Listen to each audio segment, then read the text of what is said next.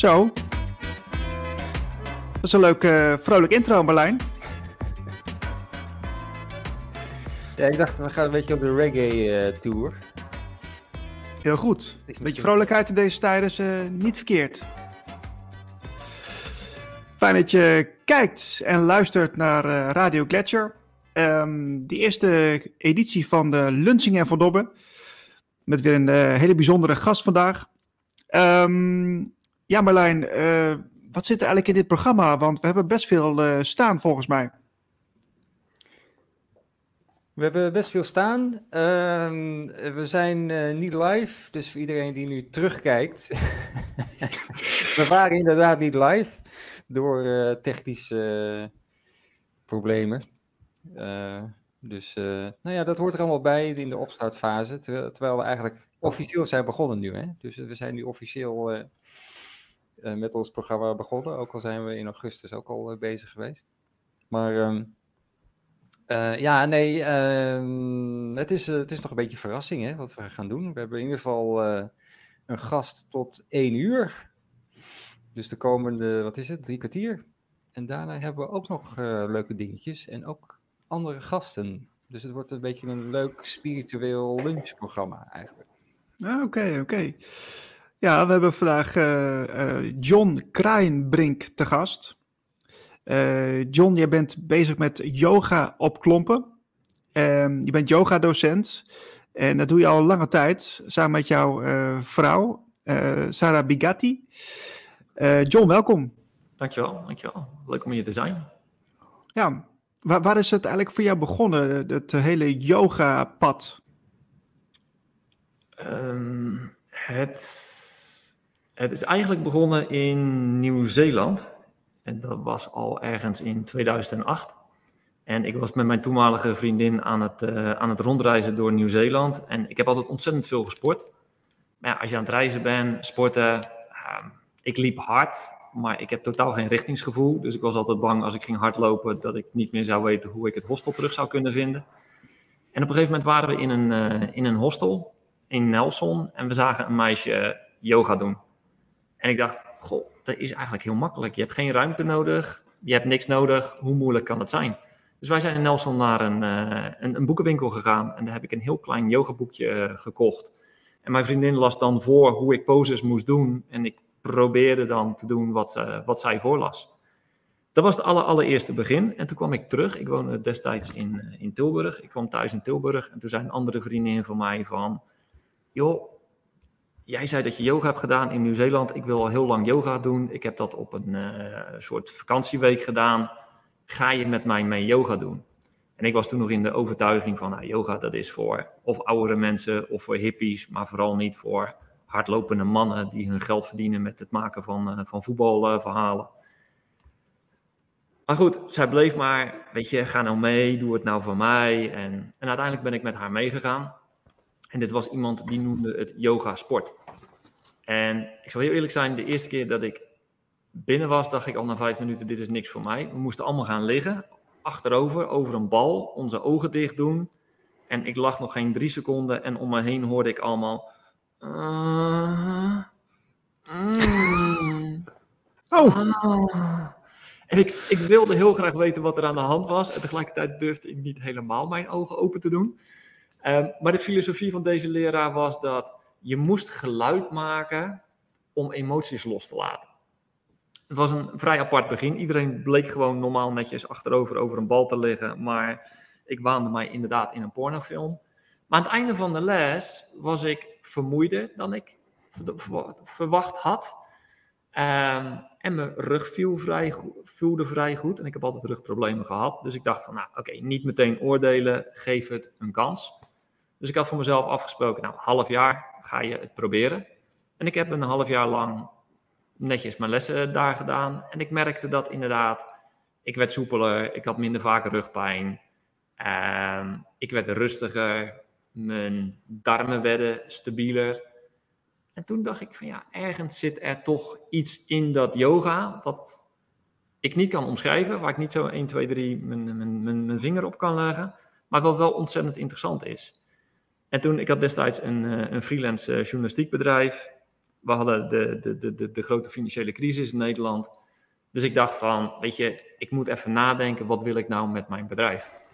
En toen heb ik besloten om weer op reis te gaan. Dat was inmiddels 2010. Weer op reis te gaan, maar ik wilde niet meer reizen om het reizen. En toen dacht ik van, nou weet je wat, dan ga ik naar India en dan ga ik daar yoga studeren. Om te kijken wat yoga nou daadwerkelijk is. Nooit met het idee om leraar te worden, maar gewoon om mezelf erin te verdiepen. Oké, maar wat is uh, yoga studeren dan? Want uh, studeren is echt uit boeken volgens mij. En yoga beoefenen is toch meer met je lichaam? Uh, dat, dat is het idee in, in Nederland. Dat een heel klein onderdeeltje van yoga zijn inderdaad de oefeningen. Uh, ik, begrijp, ik, ik, ik zie het altijd een beetje als... Je, je, kent ongetwijfeld cricket. Niemand begrijpt die sport behalve in Engeland, Australië en, en, India. En op een gegeven moment brachten de Engelse cricket naar Amerika. En die keken ernaar en die dachten, wat? Weet je wat, als we nou gewoon vier kussens neerleggen en we slaan een bal, dan is het ook goed. En het is een beetje hetzelfde wat er met yoga gebeurd is. Yoga is, is een, eigenlijk is het een filosofie. Het is een heel stuk psychologie, maar eigenlijk is het een filosofie, een manier van leven. En daarin zit een fysiek gedeelte. En toen yoga naar vooral het Westen ging en vooral naar, naar de Verenigde Staten, toen keken ze naar, meestal hebben we het over acht verschillende oefeningen die je in yoga doet, acht stappen. En toen keken ze in India naar die acht stappen en toen zeiden ze, hey, die, die, die stap nummer drie, die, die houdingen, dat lijkt een beetje op aerobics. En dat hebben ze eruit gehaald en dat zijn ze in Amerika yoga gaan noemen. Maar het is, het is maar een heel klein onderdeel van yoga. Stel je voor, je gaat naar een, uh, naar, naar een super exclusief restaurant. Je bestelt een acht menu en je eet alleen de soep. Je mist het beste. Nou, dat is eigenlijk wat we hier in, in het Westen, grof gezegd, met yoga doen. We halen er één onderdeeltje uit, dat beoefenen we en dat noemen we yoga. Maar het beste deel, dat missen we eigenlijk. Wat is nou een element dan van yoga wat, um, wat je eigenlijk uh, uh, heel erg bijzonder vindt, wat je eigenlijk van eerst niet wist? Het, het, het, begint, yoga begint met een soort tien geboden, zo zou je het kunnen noemen. En het, het, het is niet geboden zoals bijvoorbeeld vanuit de Bijbel je moet, maar het zijn meer overwegingen. En een van die overwegingen noemen we Svadhyaya.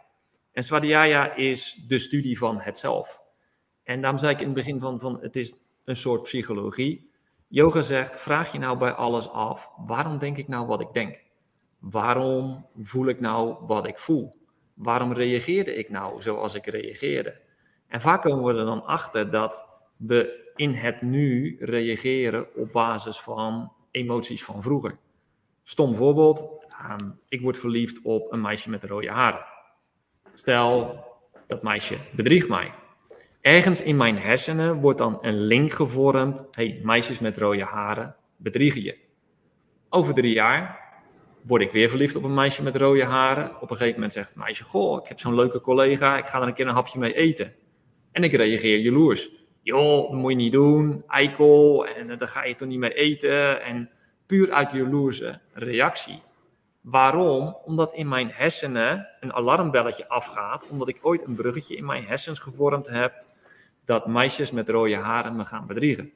Conditionering. Conditionering, perfect. En, en, en yoga zegt, oké, op het moment dat je dat voelt, zij zegt, ik ga met die jongen een hapje eten en ik reageer jaloers, dan zegt yoga, doe nou een stapje terug. En kijk nou waarom jij deze jaloezie voelt.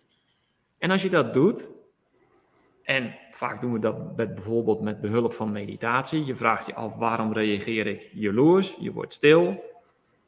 Dan is er een grote kans dat als je het vaak doet, dat je denkt, hé, hey, vroeger in mijn leven is dit en dit gebeurd. Daarom reageer ik nu zo. Want dit meisje waar je nu in een relatie mee bent, wie zegt dat ze je gaat bedriegen? Het is gewoon een oud alarmbelletje in jouw hoofd, een oude conditionering. En heel vaak, wij zijn het product van al onze conditioneringen. En hoe ouder je wordt, ik ben bijna 50, hoe ouder je wordt, hoe meer conditioneringen je hebt, hoe meer je dus eigenlijk heel erg primair gaat reageren op basis van die conditioneringen. Dus eigenlijk maken we het leven steeds minder leuk, want we hebben steeds meer angsten, we hebben steeds meer oude emoties waar we niet vanaf kunnen komen, we hebben steeds meer conditioneringen. En het hele idee van yoga is juist om die conditioneringen om te draaien. Ze hebben het heel vaak, weet je, in yoga gaat het over verlichting. Het is een heel wazig woord. Maar eigenlijk is het heel simpel. Je maakt je leven lichter door je oude conditioneringen weg te gooien. Het is een soort control-alt-delete. Alles wat je niet meer kan gebruiken, dat gooi je eruit. Daar heb ik me nooit bij stilgestaan. Toen ik begon met yoga, dacht ik ook dat het fysieke oefeningen doen was. Oké, als je dan gaat studeren, je gaat je verdiepen, leer je dat er veel meer achter zit, onder andere dit. Hoe is het nou dan om zoveel conditioneringen op te ruimen? Uh, wordt het leven daar uh, lichter van? Het wordt er absoluut lichter van. Waar merk je dat aan? Ik ben zelden boos. Uh, vroeger was ik altijd boos. Uh, we, we, we, we, runnen een, een, een, een bedrijf en we doen gewoon. Iedereen zegt: jullie beginnen de, de, de, deze zender. En iedereen zegt: zou je dat nou wel doen? En, en iedereen komt: ja, maar het kan misgaan. Ik denk op een gegeven moment: het is misschien en een instelling, maar op een gegeven moment begin je te denken: het kan ook goed gaan. Je hebt, je hebt geen angsten meer. Je hebt niet meer zoveel dingen die je tegenhouden om een stap te zetten. Je doet, je durft. Um, als iemand reageert, oké, iemand reageert op basis van zijn conditionering, zijn probleem. Laat dingen lekker bij anderen. Dus het wordt heel, heel makkelijk. Je gaat heel licht door het leven heen. Oké. Is dat ook, want je bent net verhuisd van uh, Spanje naar Nederland, terug naar Nederland eigenlijk? Klopt. Uh, want we zitten hier in Nederland wel een beetje in een raar soort circus. Dus uh, waar, waarom? Uh, waarom? Om, om, om, waarom ik verhuisd ben of waarom we hier in een, in een raar circus zitten? Nou, je had, je had het net over uh, eigenlijk geen angst meer hebben. Hè? Gewoon, ja. gewoon, gewoon maar doen, gewoon maar de volgende stap zetten en uh, alles open houden. Um, heeft dat met, met, met die verhuizing te maken ook, of niet? Ja, ja. Um, het heeft ermee te maken dat, dat eigenlijk ons bedrijf als een gek gegroeid is. Um, we hebben bijna 10.000 online studenten.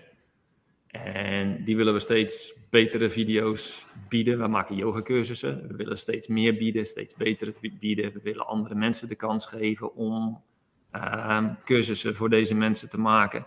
Dus we hadden een grotere ruimte nodig.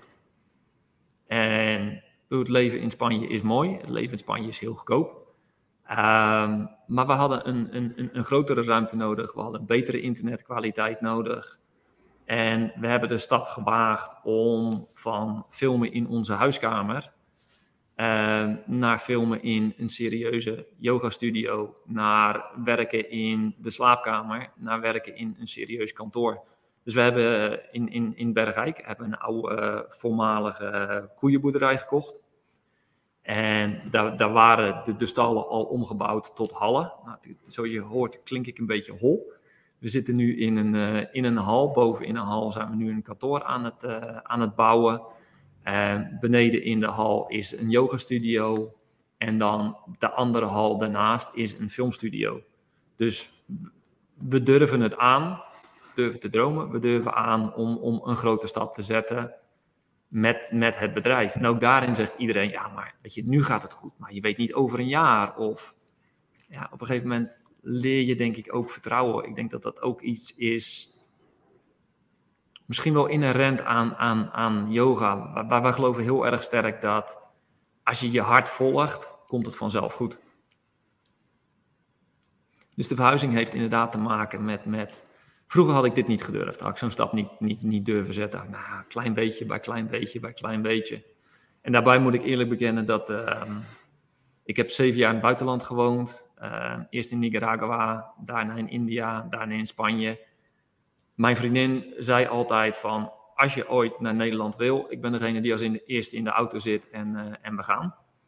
Het laatste wat er meespeelt is dat op het laatst toen wij in Spanje woonden, waren we bijna om de week in Italië of in Nederland om les te geven.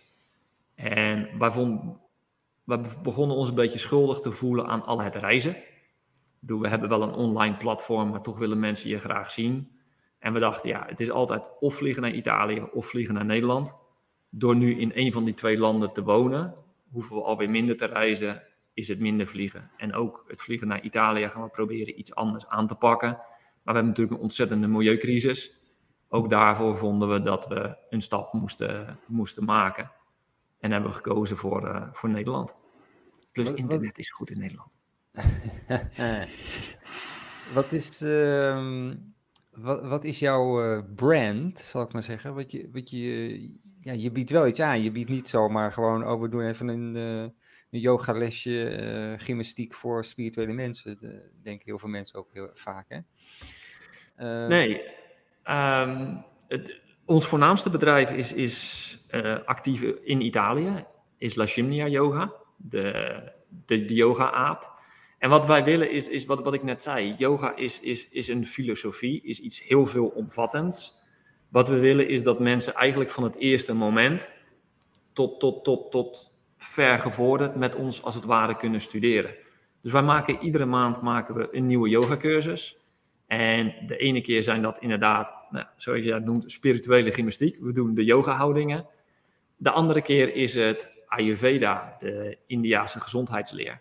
Wat bijvoorbeeld vertelt, wat, wat is nou gezond eten? Maar wat ook heel mooi uitlegt dat iedereen is uniek. En zij hebben daarin drie stereotypes. Ze hebben de, ehm, de creatieve, onrustige mensen, die noemen ze vata's. Ze hebben de, de, de, de, de strevers, die noemen ze pita's. En ze hebben de, de, de Sint-Bernard, de, de kerstman. En dat noemen ze de kaffa's. En het is heel mooi als je, als je bijvoorbeeld dat beeld gaat zien. Ik heb toevallig voor Yoga op Klompen, dat is ook een project wat we doen op YouTube. Heb ik nu de eerste uitlegvideo's daarover gemaakt. En het is heel mooi dat mensen zeggen van... Ah, ik dacht altijd dat er iets mis met mij was. Dacht ik ook. Ik ben heel onrustig. Ik ben journalist geweest, ik ben fotograaf geweest, ik ben massagetherapeut, ik ben yogaleraar, run een bedrijf. Ik heb in weet ik veel hoeveel landen gewoond. Sommige mensen zijn nou onrustig, eenmaal onrustig. Sommige mensen hebben heel veel vernieuwing nodig. Sommige mensen, een vriend van mij, Jan Stads, geweldige fotograaf, is al zijn hele leven fotograaf en wil niks anders dan fotograferen. Sommige mensen vinden dat prettig. Dus we maken al, al dat soort dingen, het, het, het hele omvattende van yoga, maken wij cursussen in en iedere maand bieden we een andere cursus aan. Nu, het is bijna 1 december, komt een nieuwe cursus online en dat gaat over Shakti, over de vrouwelijke energie. In yoga wordt heel veel gewerkt met mythologie, heel veel godinnen. Maar eigenlijk is dat zoals wij de fabeltjeskrant vroeger op televisie hadden. Eigenlijk een godin staat voor een bepaalde energie. Nou, nu gaan we die verschillende energieën uitleggen. En voor elke energie is er een meditatie. Dus weer een aspect van yoga, wat dan op zich een aparte cursus is. Dus, dus alle aspecten die te maken hebben met yoga, van, van inderdaad de zelfstudie, tot en met de oefeningen, tot en met ademhalingsoefeningen, eh, tot en met welke emotie kan ik nou losmaken met welke oefening, of hoe ga ik nou om met stress, of een cursus die ik nu aan het schrijven ben is, hoe vorm je nou een gewoonte? Hoe kan je nou zorgen dat je elke dag op je yogamat stapt? Nou, dan moet je een gewoonte vormen. Nou, dan maken we een cursus om mensen te helpen om van yoga een gewoonte te maken, zodat ze iedere dag eventjes wat tijd besteden aan zichzelf. Is dat dus ook hetzelfde als een affirmatie? Affirmaties horen, horen erbij. Maar je, je, je, je, kan, je kan je hersenen ehm, programmeren. Maar als jij inderdaad zegt: ehm, Ik zal rijk zijn, ik zal rijk zijn, ik zal rijk zijn. en je doet vervolgens niks, ja, dan gebeurt er ook niks. De affirmaties werken alleen als je ook actie onderneemt. En geen actie is ook actie. Oké, helder. Eh, eh, John, ik zag ook dat je een YouTube-kanaal hebt, hè? Klopt.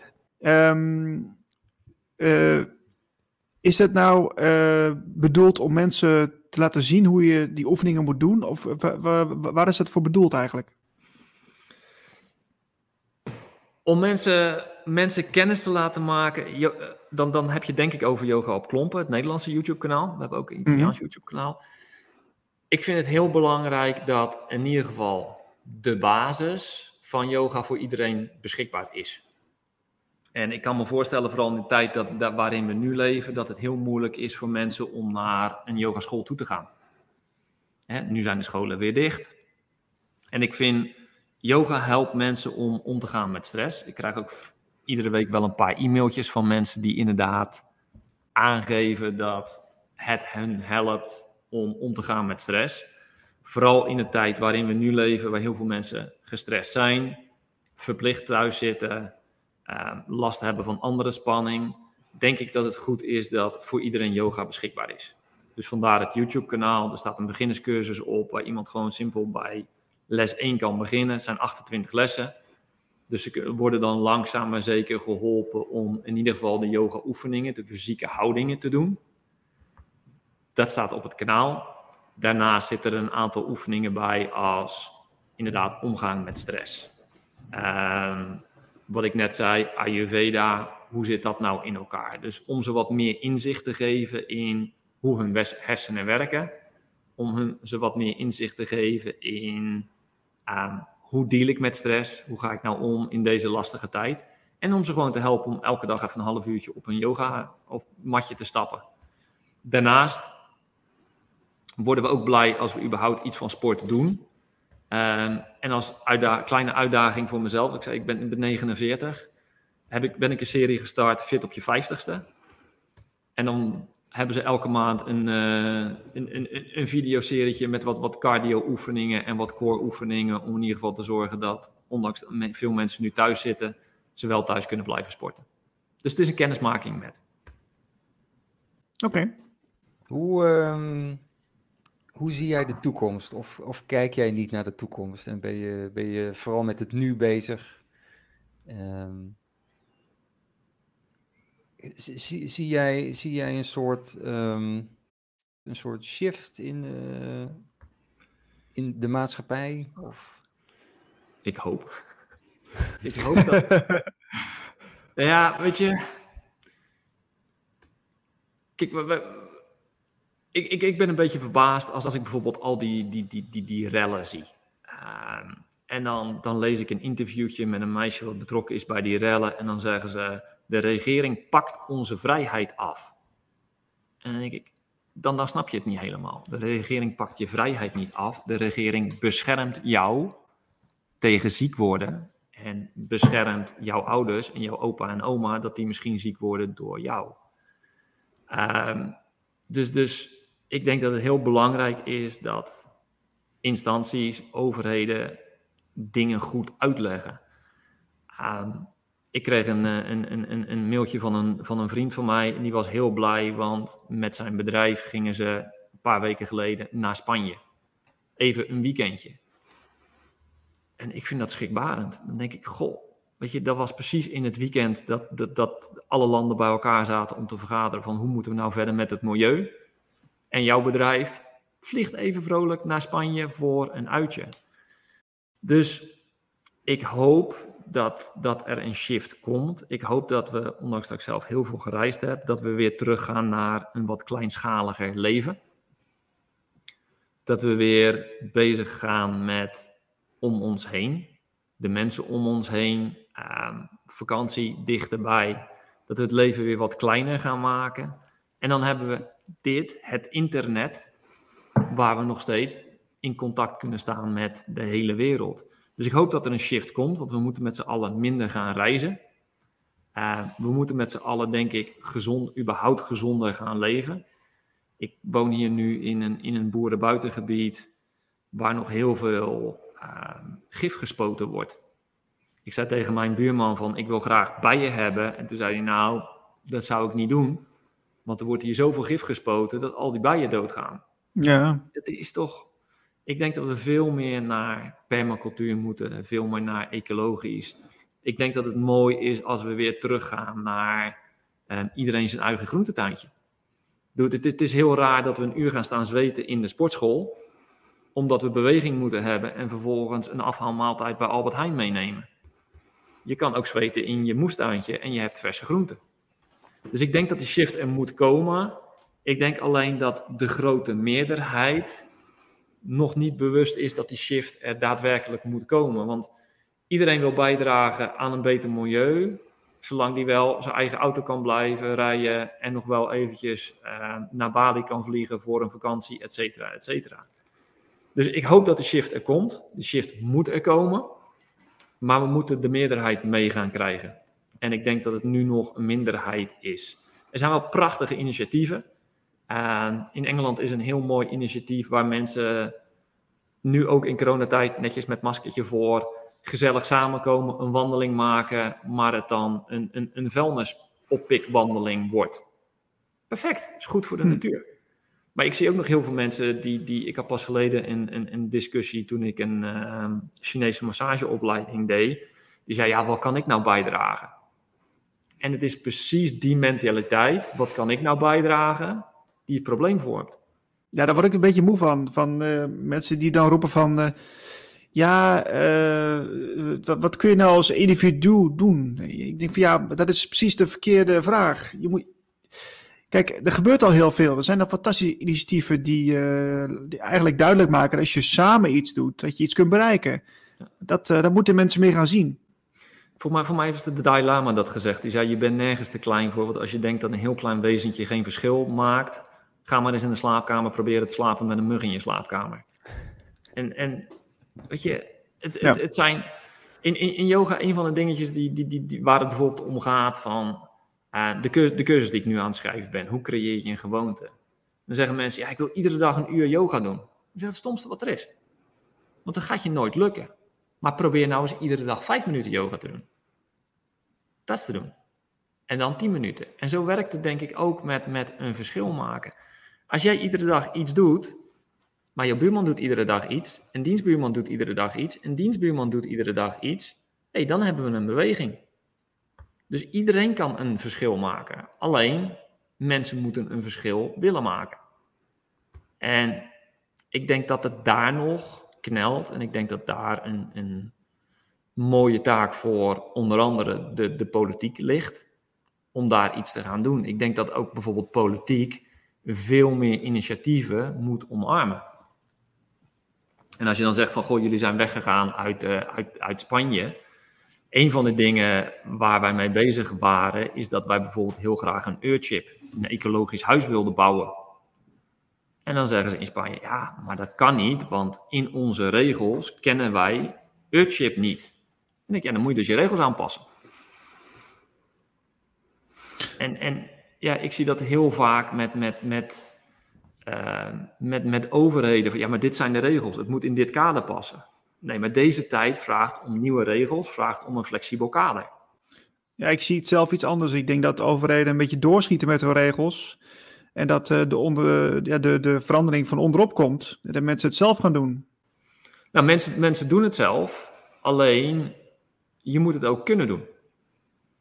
Heel, heel stom bijvoorbeeld. Uh, het gaat hier allemaal lukken wat wij aan het doen zijn, maar hè, we willen een agrarische bestemming omzetten in een bedrijfsbestemming, maar wel alles CO2-neutraal, et cetera, et cetera. Hm. Dat proces loopt nu al bijna een half jaar. Maar ik wil verder, ik wil door, ik wil zonnepanelen, ik wil een warmtepomp, ik wil... Maar ik zit nu al een half jaar te wachten, want alles moet getoetst worden aan regeltjes en hier aanpassen en daar aanpassen, et cetera, et cetera. Um, ons klimaat verandert. Dus wat ik zo meteen hier, we, hebben zeg maar ongeveer twee voetbalvelden uh, tuin erbij. We hadden in Spanje een, een, een boomplantproject. Nou, dat willen we hier ook doen. Maar je mag alleen lokale bomen planten. Ja, maar het klimaat verandert. Dus de bomen, we hebben steeds minder water hier in Brabant. Dus eigenlijk wil ik bomen planten die met minder water af kunnen. Maar ja, het regeltje zegt. Dus, dus de, de beweging, ik ben het totaal met je eens, de beweging komt van onderuit. Alleen er moet ruimte gecreëerd worden voor de beweging, denk ik. Helpt die, uh, dus je, je, je, ziet het wel een beetje voor je, die nieuwe wereld, hoe dat een beetje uh, eruit moet gaan zien. Helpen die, uh, wat het heet, de dosha's, hè? Ja. Uh, helpen die daar ook nog bij om, om een soort structuur aan te leggen van hoe, hoe mensen ja, iets doen en de functies die ze hebben? Ja, um, de PITA zijn, zijn de leiders.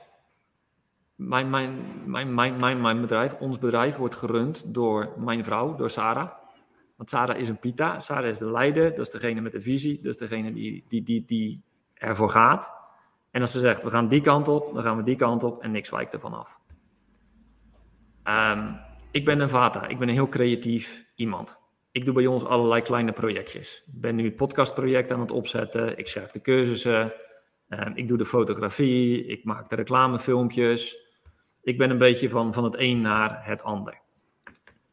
Vaten zullen wel de mensen zijn die als eerste iets omarmen. Die gaan ervoor, vinden ze hartstikke leuk, maar als dan iets anders komt, dan is de interesse weg. Pieters zijn de mensen die blijven gaan. Kaffa's zijn de mensen die niet van verandering houden. Die moet je meeslepen. Dus in, in, in een nieuwe wereld, de Vata's zullen als eerste voorop lopen. Als eerste alle dingen omarmen. Dat zijn de enthousiaste mensen, die vinden alles geweldig. Vervolgens komen de Pita's, die gaan eerst even alles studeren. Maar als die gaan, gaan die. En de Kaffa's zijn de mensen die je echt moet gaan overtuigen en echt moet meekrijgen. Want, want anders of vreemd is bij voorbaat niet goed. En, uh, en je, je kan ook een combinatie zijn, hè? Je, je, je kan een combinatie zijn. Uh, meestal zijn we een, een, een, combinatie. Maar heel vaak is één dosha leidend. Ik, ik ben zelf uh, een Vata Pita. Ik ben vooral creatief, maar ik heb wel wat, wat, wat Pita-eigenschappen. Uh, mijn vriendin is Pita Kaffa. Dus, dus super stabiel. Kaffa's zijn wel de super stabiele mensen. Maar is wel echt een leider en, en misschien ook met het Italiaanse, heeft echt temperament. On, ons bedrijf is erop ingericht. De, de, de klantenservice, elke keer dezelfde vragen en dingen waar ik helemaal gek van word, wordt gedaan door iemand die puur kaffa is. Die vindt het heerlijk. Die, oh, dezelfde vraag, oh, daar heb ik daar al een antwoordje voor. Dan kopieer ik dit uit mijn Word-documentje en dat plak ik er dan in. En dan schrijf ik een paar mooie regeltjes bij. En super, ik kan er niet tegen weer diezelfde vraag, honderdste keer. Uh, we hebben een meisje wat de yoga-gerelateerde vragen doet van de customer service. Maar die mag bijvoorbeeld ook een stuk marketing doen. Want als zij continu hetzelfde moet doen, ja, daar kan zij niet tegen. Dus die doet dan wel de yoga-vragen, maar die doet ook een stuk marketing, zodat ze ook iets anders heeft. En wat ik zei, mijn, mijn vrouw is, is, is, is de baas, dat is de Pita. Die gaat, die, we vergaderen over de structuur. Zij zet hem uit, maar zij zorgt ook dat we die kant op blijven gaan. Want mijn gedachten die zijn alweer bij de volgende cursus of het volgende project dat we kunnen doen of, of wat dan ook. Dus het is een heel makkelijk model uh, wat je op een bedrijf kan leggen, maar wat je bijvoorbeeld ook op een stroming kan leggen. John, eh, we zijn op, op, op weg naar een nieuwe tijd. Hè? Uh, wat voor plaats gaat yoga daarin nemen in zo'n nieuwe tijd? Moet ik dat zien als een soort van dagelijks activiteit of meer in de richting van sport of een hobby? Of hoe, hoe gaan, we dat, gaan we dat integreren of hoe, hoe zie je dat? Um, het aantal mensen wat yoga doet groeit, groeit, groeit, groeit, groeit. Dus ik denk dat op een gegeven moment wordt het iets wat bijna iedereen doet. En ik hoop, ik begrijp dat bijvoorbeeld het leger inmiddels al yoga doet, ook om met stress om te gaan. Ik denk dat op een gegeven moment gaan ook scholen yoga aanbieden. Want je ziet dat bijvoorbeeld kinderen heel graag mediteren. Je zou het niet zeggen, maar ze vinden juist mediteren heel fijn. Uh, dus ik denk dat je het straks gewoon krijgt dat scholen gaan het doen. Je ziet meer bedrijven het doen. Dus ik denk dat het straks een geïntegreerd iets is, gewoon van ons dagelijks leven. En niet meer iets waarvoor je naar de yogeschool gaat, maar je doet het op school. Je doet het in je pauze op je werk. Je ziet in de Verenigde Staten bijvoorbeeld al, vroeger had je op, op een vliegveld had je een gebedsruimte. Nu heb je op een vliegveld naast een gebedsruimte heb je ook een kleine yogaruimte. Dus ik denk dat het overal om ons heen is. En ik denk dat veel meer de filosofie een rol gaat spelen. Dus we, psychologen gebruiken het al samen met hun, hun, hun, hun sessies. Dus ik denk dat het echt heel erg geïntegreerd gaat worden in ons leven. John, hoe krijg je mij aan de yoga? Want ik heb een, uh, ik, het, lijkt mij, het lijkt mij echt wel leuk. Maar, ik zie er dus helemaal niks in om in zo'n zaaltje op zo'n matje en, uh, met, een, met een kleurige legging aan om, om, om dat allemaal te doen. Uh, hoe krijg je mee aan de yoga? Yogaplompen.nl. Kan je thuis rustig in je eigen kamertje, zonder al die uh, mensen om je heen, yoga doen. Je hebt niet eens een kleurige legging nodig. Je kan het zelfs in een trainingsbroek doen, zelfs in een spijkerbroek. Uh, heb je een vriendin of een vrouw? Zo goed ken ik je niet. Nee, nee. Oké. Nou, anders had ik die namelijk aan de yoga gekregen, want die, die gaan eerder. En die had jou dan meegekregen, want dan had ik...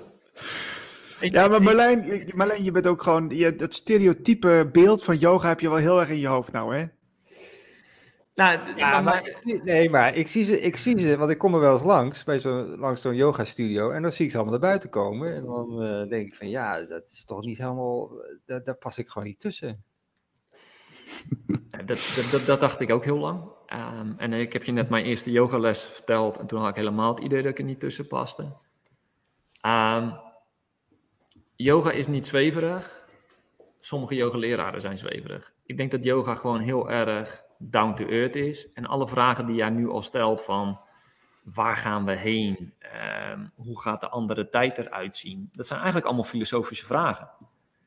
En het mooie is dat, kijk, we, we hebben het heel vaak gehad over de oefeningen. En in de yogascholen gaat het meestal om de oefeningen, over de yoga-houdingen. Maar yoga heeft heel veel ingangen. Eigenlijk is het een beetje verdeeld in je hebt mensen die graag hun hersenen gebruiken, die kunnen ook yoga doen. Maar dan ga je meer aan de filosofische vragen. Waarvoor zijn wij op aarde? Wat ben ik? Dus je kan ook vanuit een filosofische manier naar yoga kijken. Je kan vanuit een meer psychologische manier naar yoga kijken, waar we het net over hadden. Waarom voel je wat je voelt? Waarom doe je wat je doet? En je kan het doen vanuit een devotionele manier. Er zijn mensen die alleen maar mantra's zingen en alles doen voor de Almighty, uh, wat dat dan ook mag zijn. Dus er zijn verschillende ingangen in yoga. Als jij meer filosofisch gericht bent, dan zou je eerst eens wat yogaboeken kunnen lezen. En misschien dat dat dan jouw interesse werkt, wekt om houdingen te doen. Dus weet je, je kan, je kan je hele leven yoga houdingen doen, maar niet verlicht raken. En je kan verlicht raken zonder een yoga houding te doen. Want uiteindelijk gaat het toch om die hersenen. Uiteindelijk gaat het toch om jouw manier van denken. En die houdingen kunnen je wel helpen om emoties los te laten. Die houdingen kunnen je helpen om rustig te worden, want zo zijn ze ontworpen. Maar uiteindelijk moet je gaan nadenken. Ik hoorde laatst iemand zeggen, uh, John, die zei van, uh, eigenlijk zijn we allemaal al verlicht. Ja, in yoga wordt het heel vaak gezegd, het is ons geboorterecht. Maar een van die dingen, we hebben toevallig voor de Italiaanse markt een, een, een boek geschreven en dat zou je eh, yoga als road to happiness kunnen noemen. Verta vrij vertaald, yoga della felicità. En dat begint ook over onze hersenspoeling. We zijn allemaal gehersenspoeld. We hebben allemaal een idee en hier in het Westen is het vaak de Amerikaanse droom. Van van krantenjongen tot multimiljonair. Um, als je uit het Oostblok komt, heb je een andere hersenspoeling. Maar we, hebben allemaal geleerd dat hè, op dit moment moet je een iPhone hebben. Want als je een iPhone hebt, dan ben je cool. En je moet dit hebben. Je moet nou een Tesla hebben, want dan ben je cool. Maar dit draait er helemaal niet om. Maar we hebben allemaal dat beeld meegekregen. En het gaat er om dat, om dat beeld weer, om daar weer van af te komen. Van, van al die, die projecties die ons opgelegd zijn en aangepraat zijn, om daarvan af te komen. Het grappige is, als je, ik, ik, ik lees heel veel boeken, ik lees ongeveer een boek per week. En als je dan soms kijkt naar boeken die verfilmd zijn, dan zie je opeens een love story. Dus het is, een hartstikke mooi boek. Uh, Salmon Fishing in the Jemen heet het volgens mij. En als je het boek leest, is er inderdaad een spanning tussen de mannelijke hoofdrol en de vrouwelijke hoofdrol. Maar uiteindelijk krijgen ze geen relatie. En pas geleden, mijn vriendin had het boek niet, niet gelezen. Ik zei van, god, dan kijken we de film. En hé, hey, in de film krijgen ze een relatie. Want het Hollywood-beeldje ja. is altijd dat we een happy ending moeten hebben en een romantische ending moeten hebben. En ook daarin zit al hersenspoeling. Iedereen wil een partner, want welke film je ook kijkt, het draait altijd om een romantisch verhaaltje. En daar moeten we vanaf. Duidelijk. Um, ik wil nog even, want ik weet niet of dit helemaal klopt hoor, maar dat is ook weer mijn, mijn idee van yoga natuurlijk. Um, maar um, je hebt bij yoga en je hebt, dat is ook bij massage zo. En je hebt in, in de yoga volgens mij ook uh, yoga houdingen waarin je net tegen de pijn aan zit, zeg maar. En dat hou je dan zo lang vast, mhm. waardoor, waardoor er iets gebeurt, waardoor er iets in de energie vrijkomt. Um, weet jij daar iets meer van? Candice, Candice Pert is een, uh, een, een, helaas overleden Amerikaanse wetenschapper. Die zei altijd: um, Your body is your subconscious mind.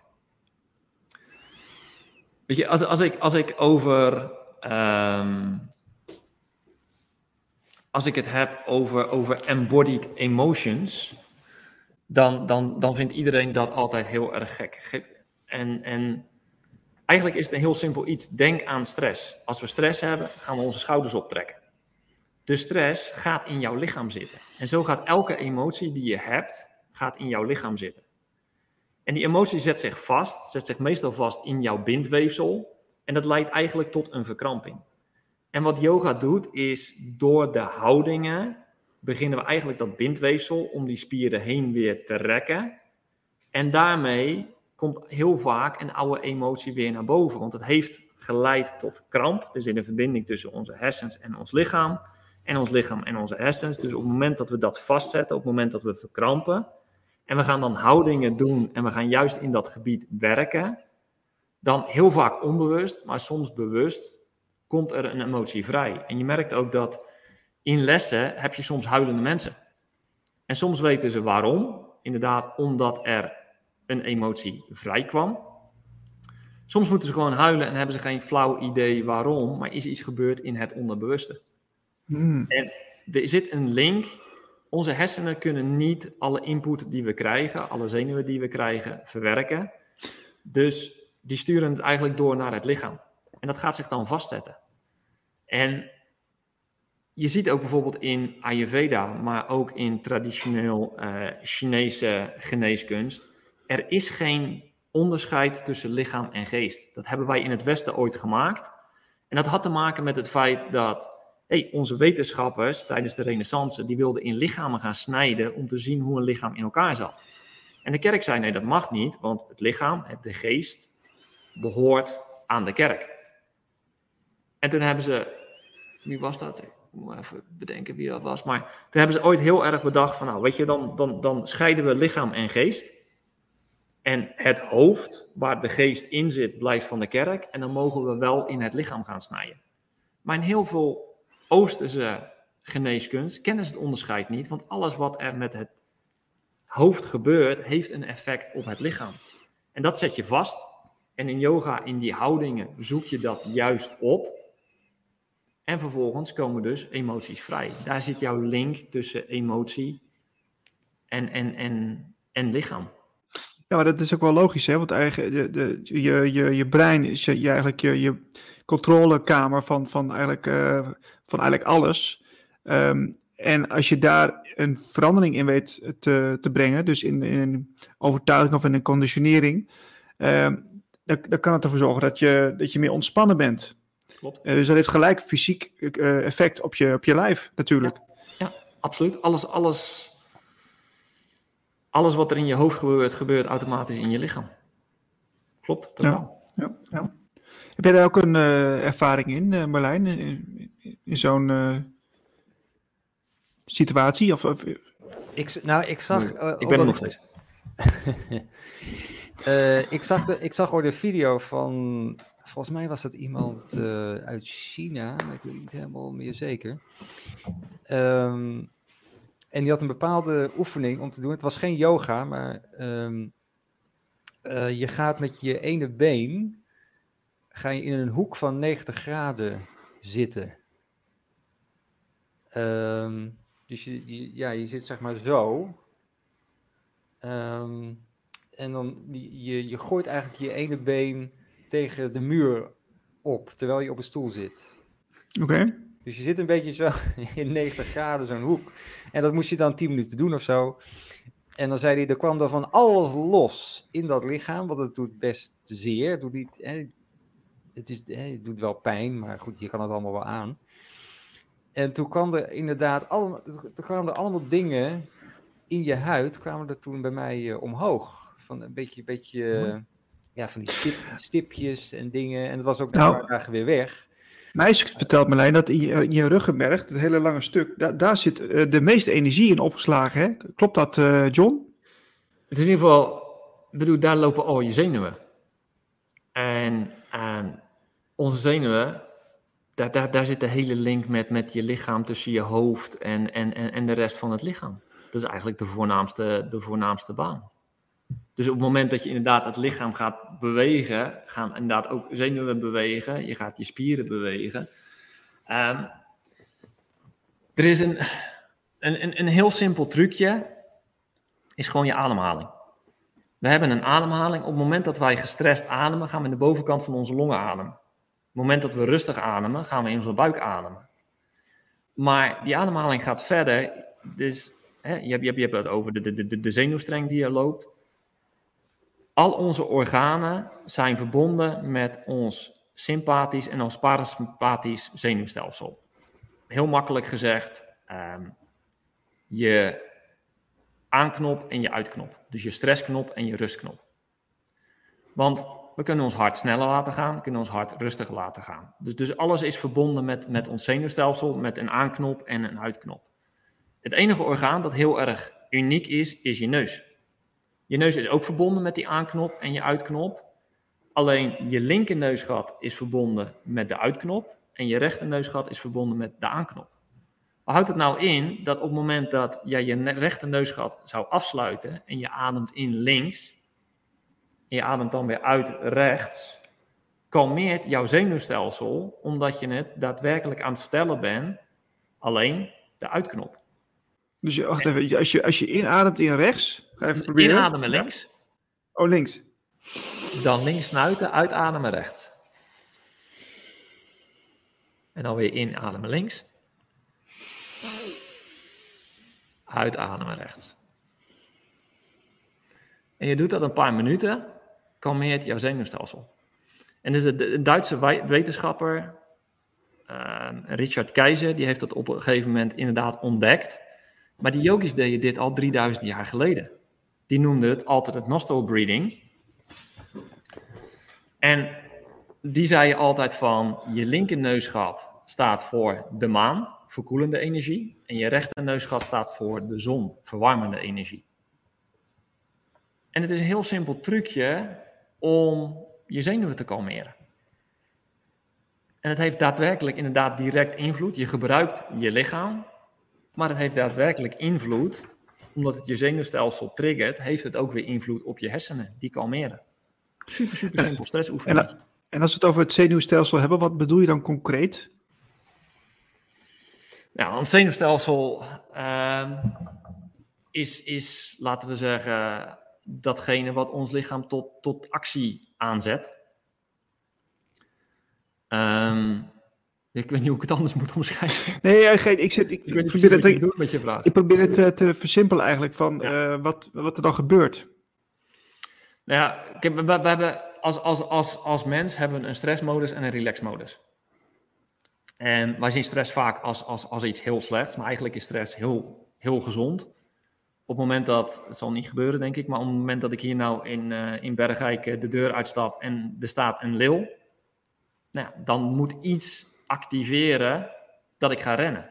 Nou, dat is wat, wat ons stressstelsel, dat is wat stress doet, dat is wat zenuwstelsel doet. Want als ik dat ga beredeneren, hey, bergeik en leeuw, dat is toch wel heel vreemd. Kan dat dan? Zou die van een circus zijn?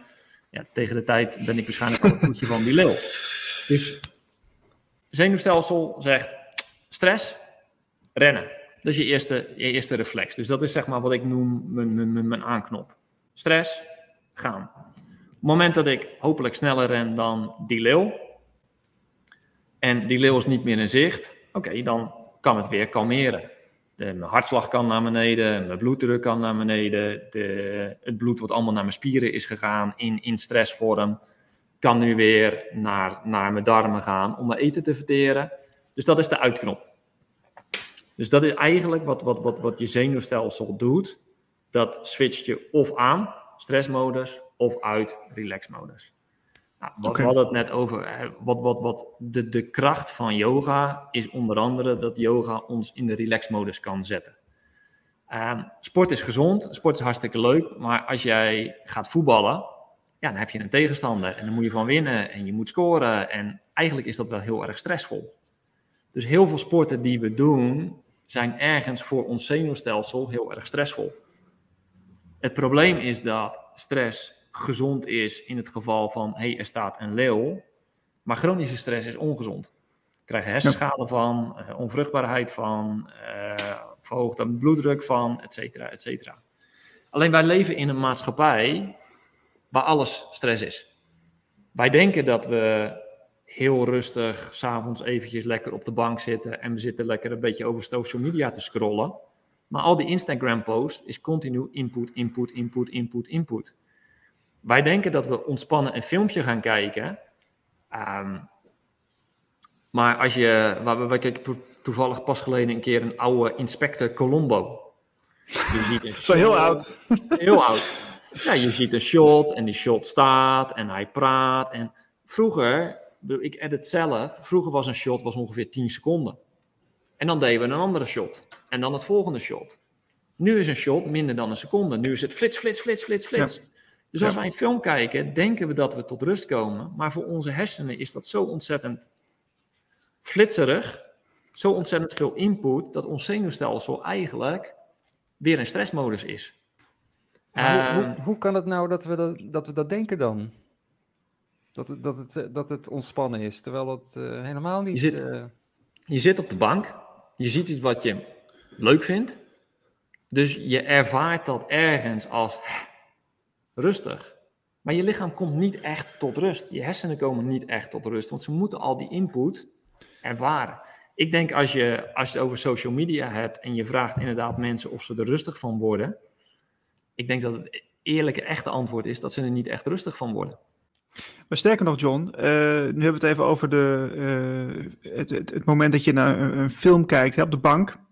Of met social media, dus je ook op de bank.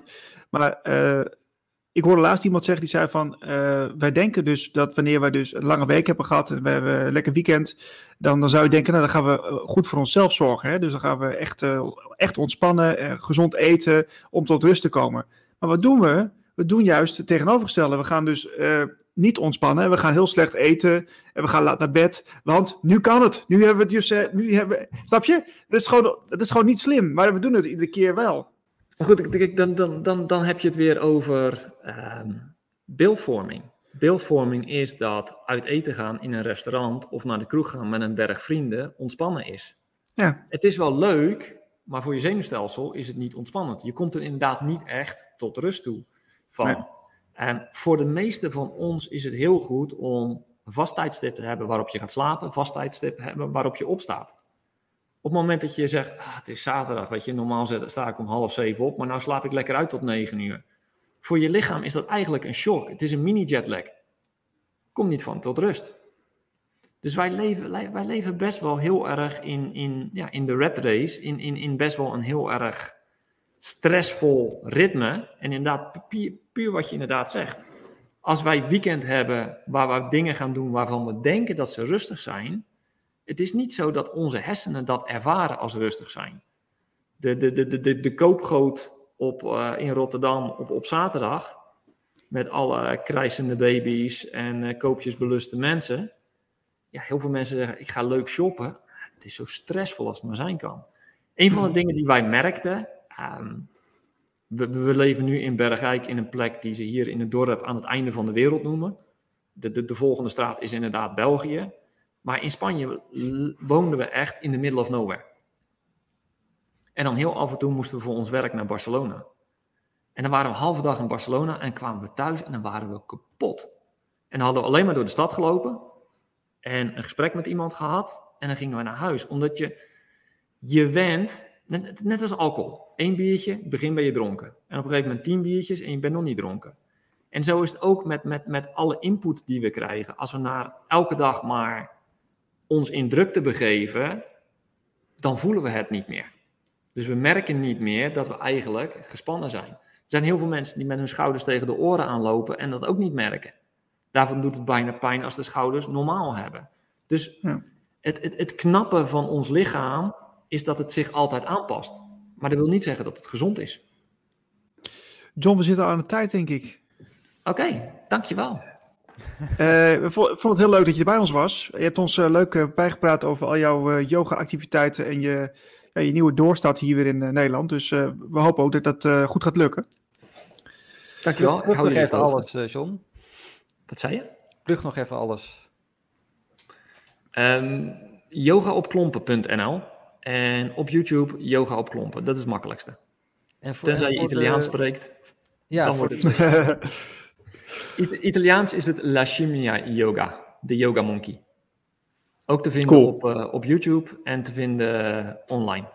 Met elke maand een nieuwe cursus. Gaaf zeg. We zetten het uh, op de website. We maken er even een uh, korte video van. En dan is het voor iedereen te bekijken. Super. Perfect. Dankjewel. Dankjewel, John. Bye bye. Hoi hoi. Bye, bye. Alright. Uh, wij gaan weer verder, Marlijn. Want uh, wij zitten natuurlijk met een hele drukke programmering. Wat, uh, wat gaan we nu doen? Want we hebben meerdere dingen op het programma staan. Maar jij hebt het vandaag uitgezet. Dus ik zou zeggen. zeg het maar. Ja ik, ja, ik was een beetje de producer vandaag. Mm -hmm. um, ja, wat kunnen we doen? We kunnen. Um, uh, even kijken, we hebben natuurlijk de stilte van de week. Stilte van de week. Um, maar ik wou eerst nog even een heel klein dingetje, een ander dingetje behandelen. Ik zag dit uh, op YouTube. En ik had het niet, ik had het niet tevoorschijn, uh, maar goed, het is toch radio, hè? dus dat hoeft mm -hmm. Ik kan niet tevoorschijn halen. maar dit was een, een reactie op weer een, een community post van Phil Good, YouTuber, van iemand. En uh, Phil Good had het over, ja, ik voel iets, uh, er komt iets aan, er komt iets aan, er, er komt iets groots aan, er gebeurt, er gebeurt iets gewoon. En dat is waarschijnlijk iets natuurlijks. Uh, in de natuur gebeurt er iets heftigs. ik weet niet wat, maar er komt iets aan. nou ja, en toen, toen kreeg ik dus deze reactie van Wild Wolf Woman, zo noemt ze zich. Ze zegt, first of all, I, I went today first time in my life against my whole family and ancestors.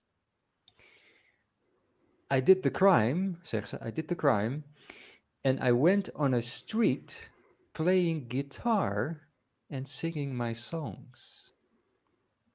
In 50 minutes, people uh, threw me a lot of money, and suddenly I felt overwhelmed by self sabotaging thoughts and I ran away home.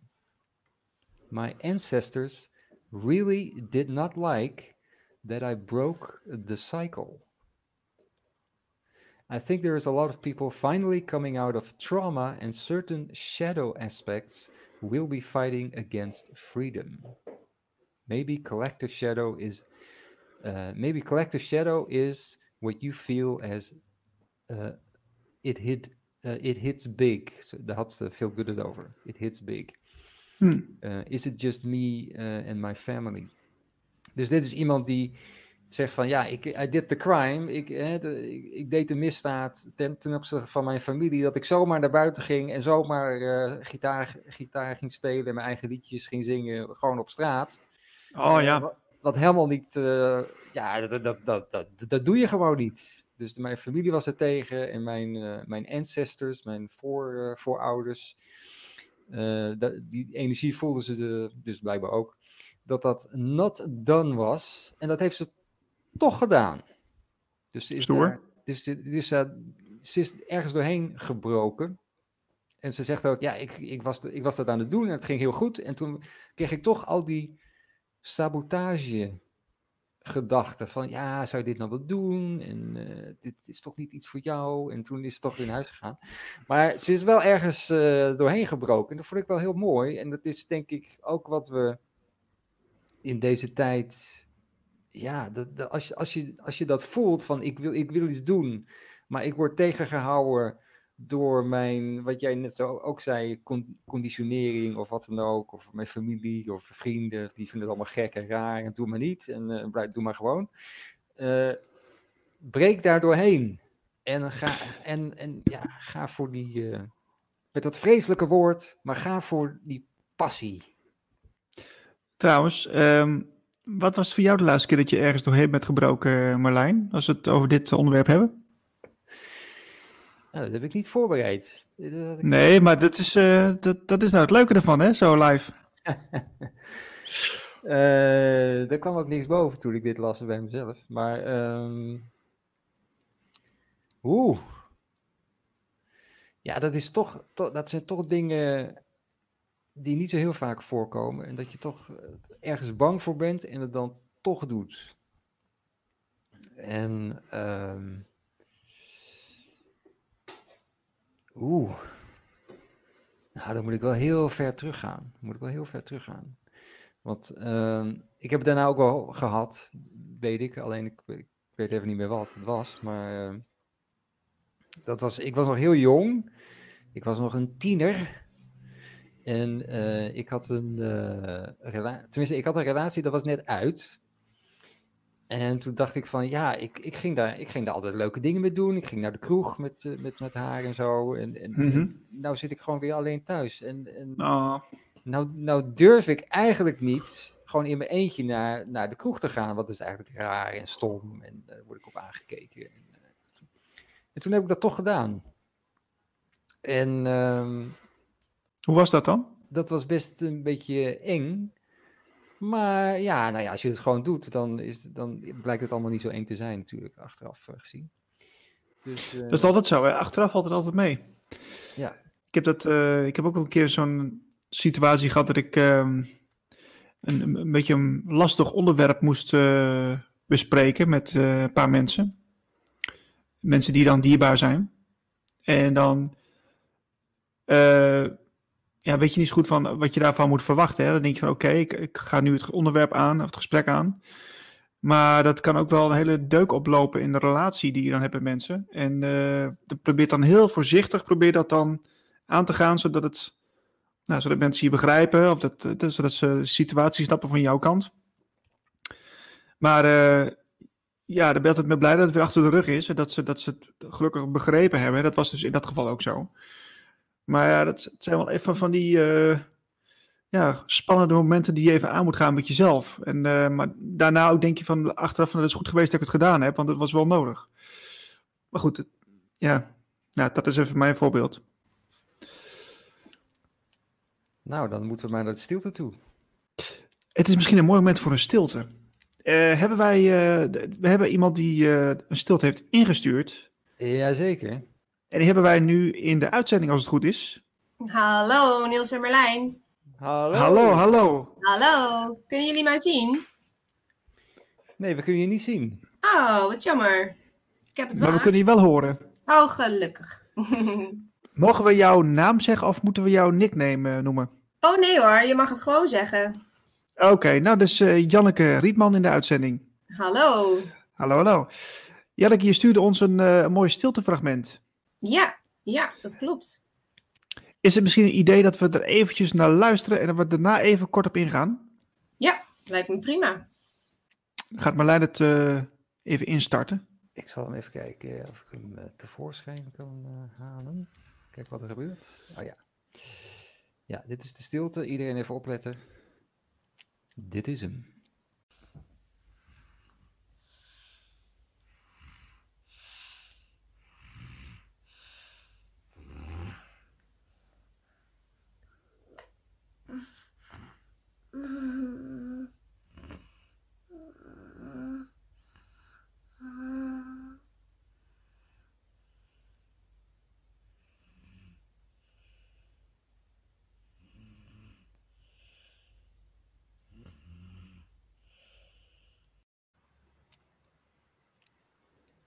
Dat was hem.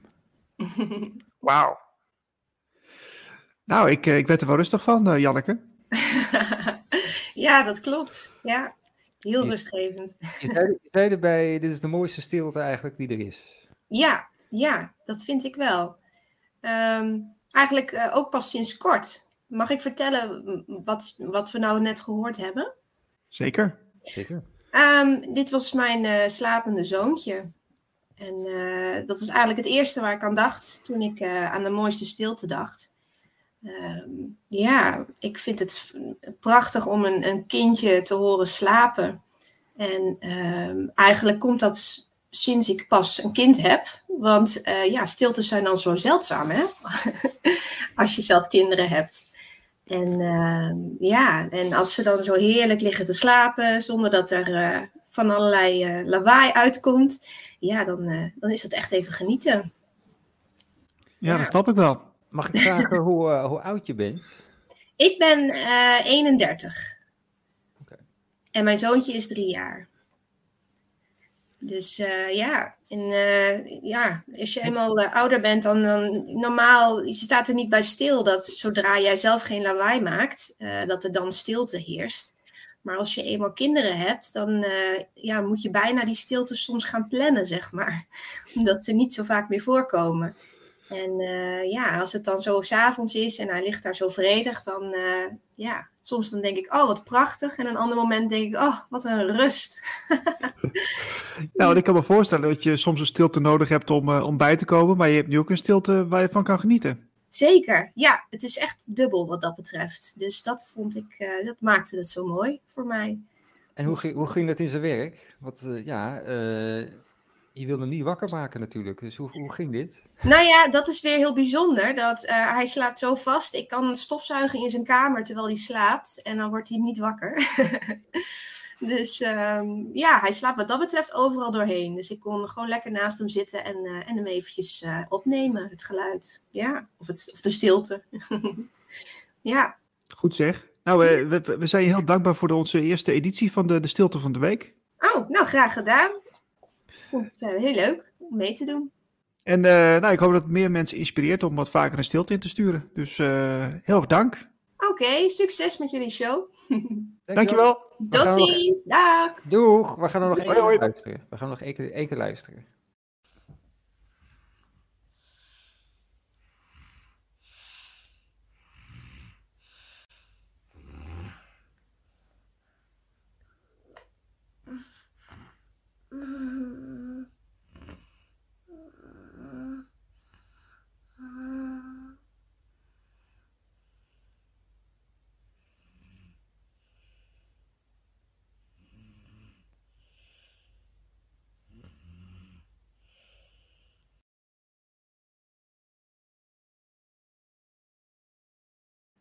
Dat was hem. Diep in slaap. Goed zeg. Oké, ehm, wij gaan verder denk ik Marlijn. Wij gaan weer, eh, wij gaan weer verder. Dankjewel, eh, Janneke. Ja, graag gedaan. Tot ziens. Bye bye. Doeg! Ja, dat is toch eigenlijk wel eh, wonderlijk hè, zo'n stilte. Wat je daar allemaal in kan horen en kan voelen. Dat is toch eigenlijk wel wonderlijk.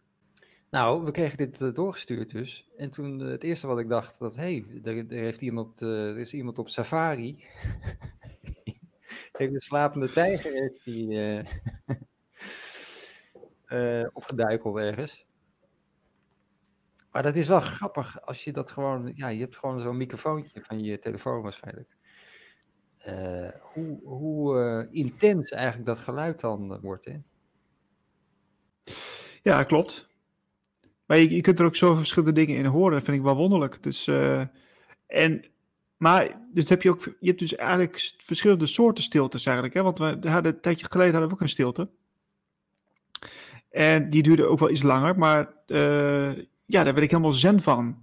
Dit, dit was eigenlijk gewoon meer, meer leuk of zo. Gewoon wel, wel, wel grappig om te luisteren. Omdat je, je hoort dat er iets bezig is. Maar als je meer echt een stilte hebt zonder dat er iets concreet te horen is, dan is het eh, weer een soort me- bijna medita- meditatieve eh, stilte. Ja, ja. Nou, als iemand, eh, ook, ook zijn stilte wil, op de radio wil, stuur hem, zet hem ergens neer op YouTube of waar dan ook. En stuur ons de link voor de stilte van de week. Dan, uh, dan moet ik natuurlijk wel even e-mailadres Ja, geven. die heb ik al. Dat is info.radioglacier.nl Daar kan die naartoe. En, ehm, en natuurlijk ook andere suggesties, want we zijn natuurlijk nog steeds bezig met een radiozender. ja, zonder dat we de stream nu hebben, is een beetje lullig, maar we hebben wel uh, de zender, uh, uh, die, die staat. En steeds meer programma's die bij ons gaan beginnen deze week. En we hebben zo meteen nog iemand in de uitzending die ook een programma presenteert bij ons. Dat is Patricia Mensink. En die zal er zo meteen wat meer over vertellen in de, in de uitzending. wat, daar, wat we daarvan kunnen verwachten. Ja, dat is wel een mooi moment om even een kleine huishoudelijke pauze in te lassen. Want wij zijn er eh, elke dinsdag van 12 tot 2. Volgende week alleen niet. Dus volgende week eh, slaan we even over. En daarna uh, zijn we er weer wel. Aanstaande zaterdag hebben we om 11 uur Jan Verhaar, oftewel de oude Cheng. Die begint al met zijn serie over de Kataren en Timeon. Um, daar hadden we, die hadden we vorige week in de uitzending ook. Dus uh, dat kun je ook nog terugluisteren. Heel leuk. We zijn druk uh, bezig met uh, de site ook, om dat allemaal wat gebruiksvriendelijker te maken. Dat het een beetje mooier uitziet allemaal. En dat de, de livestream ook werkt. Dat, daar zijn we ook mee bezig. Ja, ik denk dat ik. Uh, we, hadden van tevoren misschien wat meer moeten checken. Want uh, de, nou ja, dus de software die uh, zegt van. ja, jullie moeten een nieuwe versie hebben. Die heb je niet. Dus eigen schuld. Daar komt het een beetje op neer. Maar goed, dat, is, dat komt wel goed. Even over volgende week. Want. Um, daar, zou, daar moeten we nog even op terugkomen. Of die uitzending doorgaat of niet. Dat, dus laten we dat even in het midden. Oh, oké. Okay. Ja, er zijn nieuwe ontwikkelingen. Oké. Okay. Dus, ja, Niels is daar heel erg vaag over. Dus, uh, ja, dat het zijn voor mij ook een, uh, een mysterie. Ja. is een van, de, een van de mystieke geheimen op planeet Aarde. De, de volgende week uh, de uitzending. Precies, laten we dat eventjes spannend houden. Maar dan kunnen mensen, mensen kunnen altijd terugluisteren, dus dat is helemaal goed. En ik zie dat onze collega is aangeschoven, Patricia Mensink. Hallo. Hey, goedemiddag heren.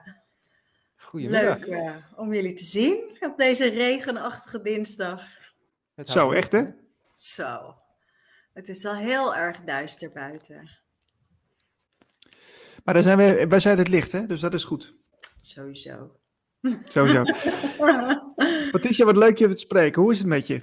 Ja, goed. Ja, steeds beter. Ik was, uh, ik was geveld door corona. Uh, nou ja, het is prima. Dus hebben we dat ook gehad. Dus uh, was eventjes afzien, maar nu ben ik eigenlijk bijna weer helemaal hersteld. Oh, kijk. Oh, kijk. Patricia, je gaat een programma bij ons presenteren, elke zondagavond vanaf 8 uur. Kun, je, kun je vertellen wat je daarin gaat doen? Ja, wat ik ga doen. Um, zoals iedereen weet, hebben we nu op dit moment uh, een aantal grote religies, maar ook de hele structuur waar we in leven. Uh, ik zie dat er veel vragen altijd komen over van hoe kan het dat wij nu terecht zijn gekomen hier, dat we eigenlijk bijna niks meer weten van onszelf. En uh, wat ik heel graag wil doen de komende tijd is ik ga mensen meenemen op reis. Dus dat betekent dat klein, ook, ook een stukje in mijn eigen uh, ontwikkeling. Hoe ik van jong meisje, nou ja, op zoek ben gegaan naar de waarheid.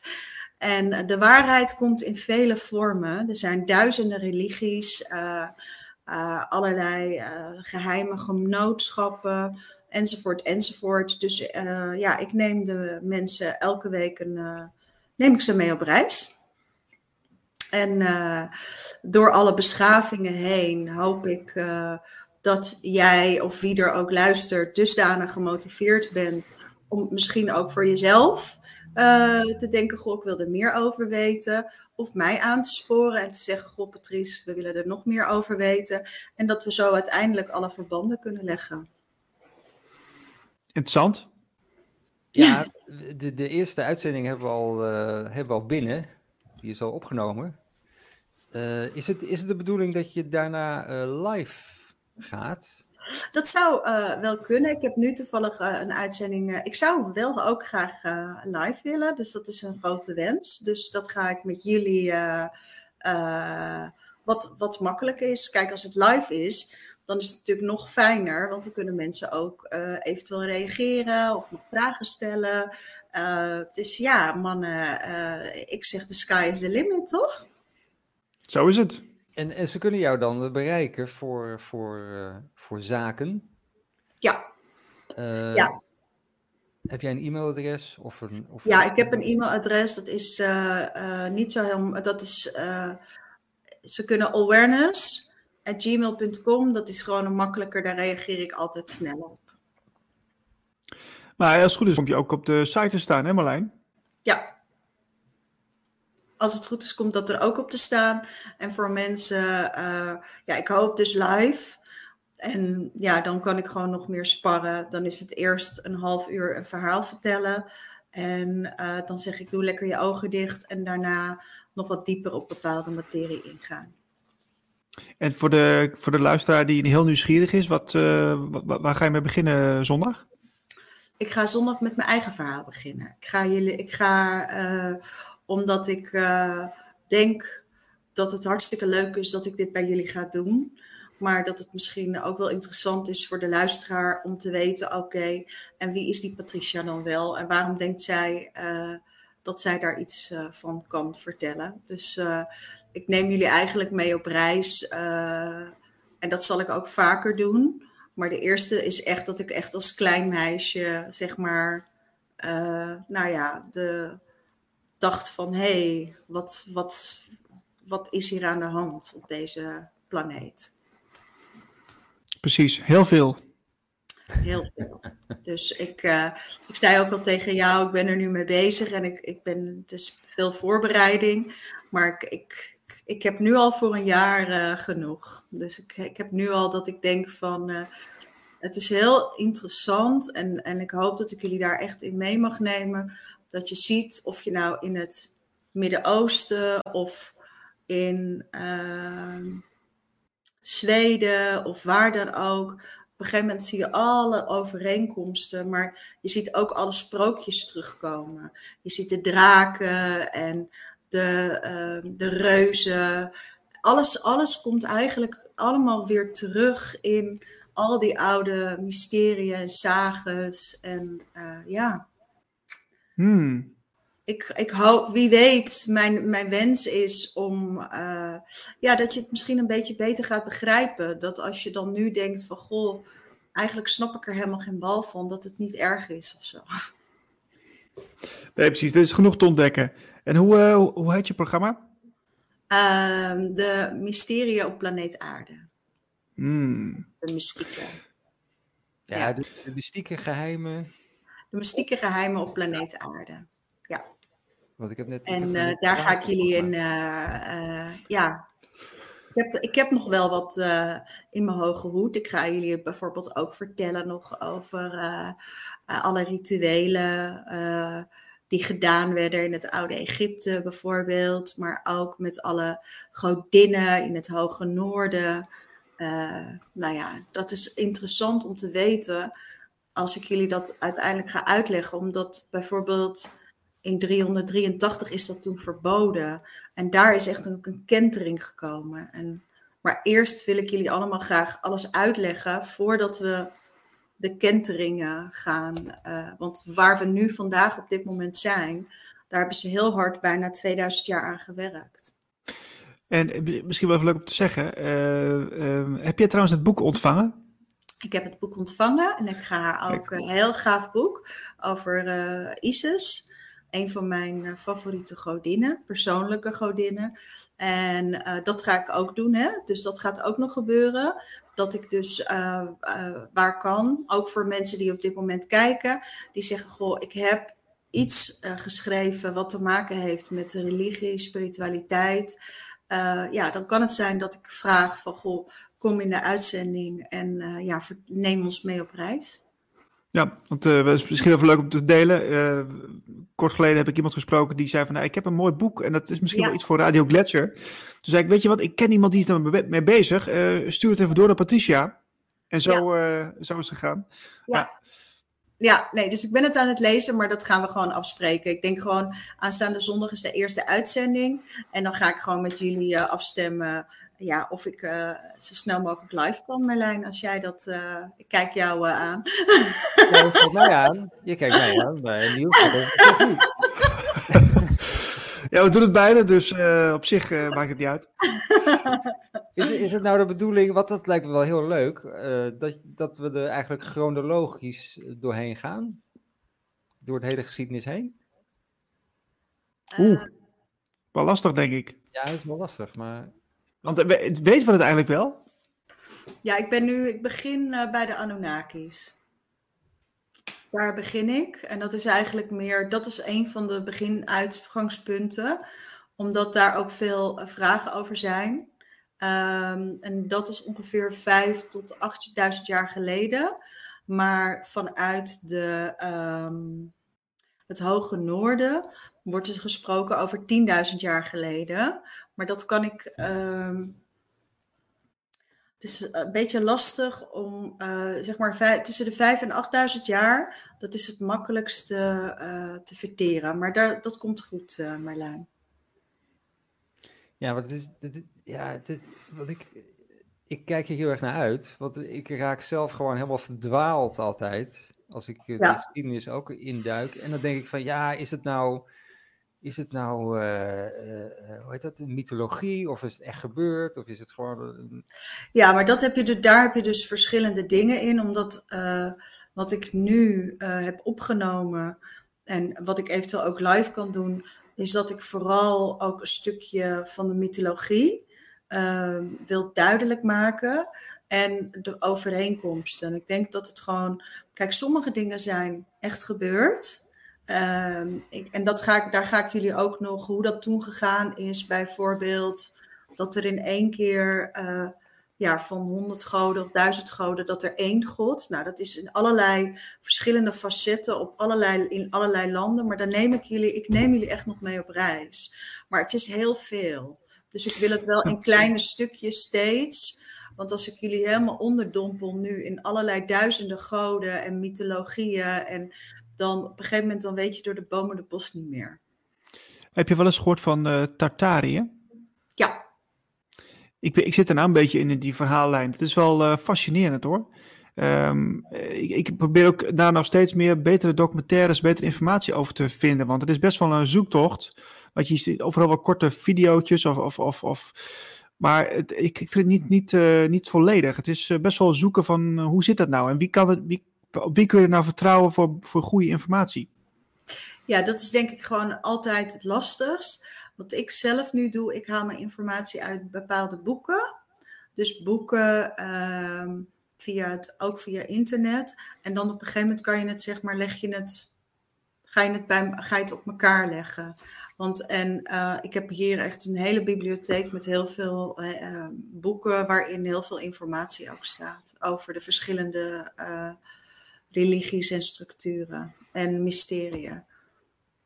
En ik denk van voor, voor, jezelf, wat het allerbelangrijkste is in dit geval, is dat je ook jouw gevoel moet volgen. Want dat is, uh, Merlijn, als ik uh, jou nog uh, mag aanvullen, bijvoorbeeld het, de oude vanuit Atlantis, dat is allemaal, dat is niet tastbaar. Dat is, dat, dat, dat, dat is een, een, een, mythe, dat is een droom of een wens. En um, ze zeggen, ja, het moet ongeveer daar liggen, maar als je daar naartoe gaat, dan is er niks tastbaars.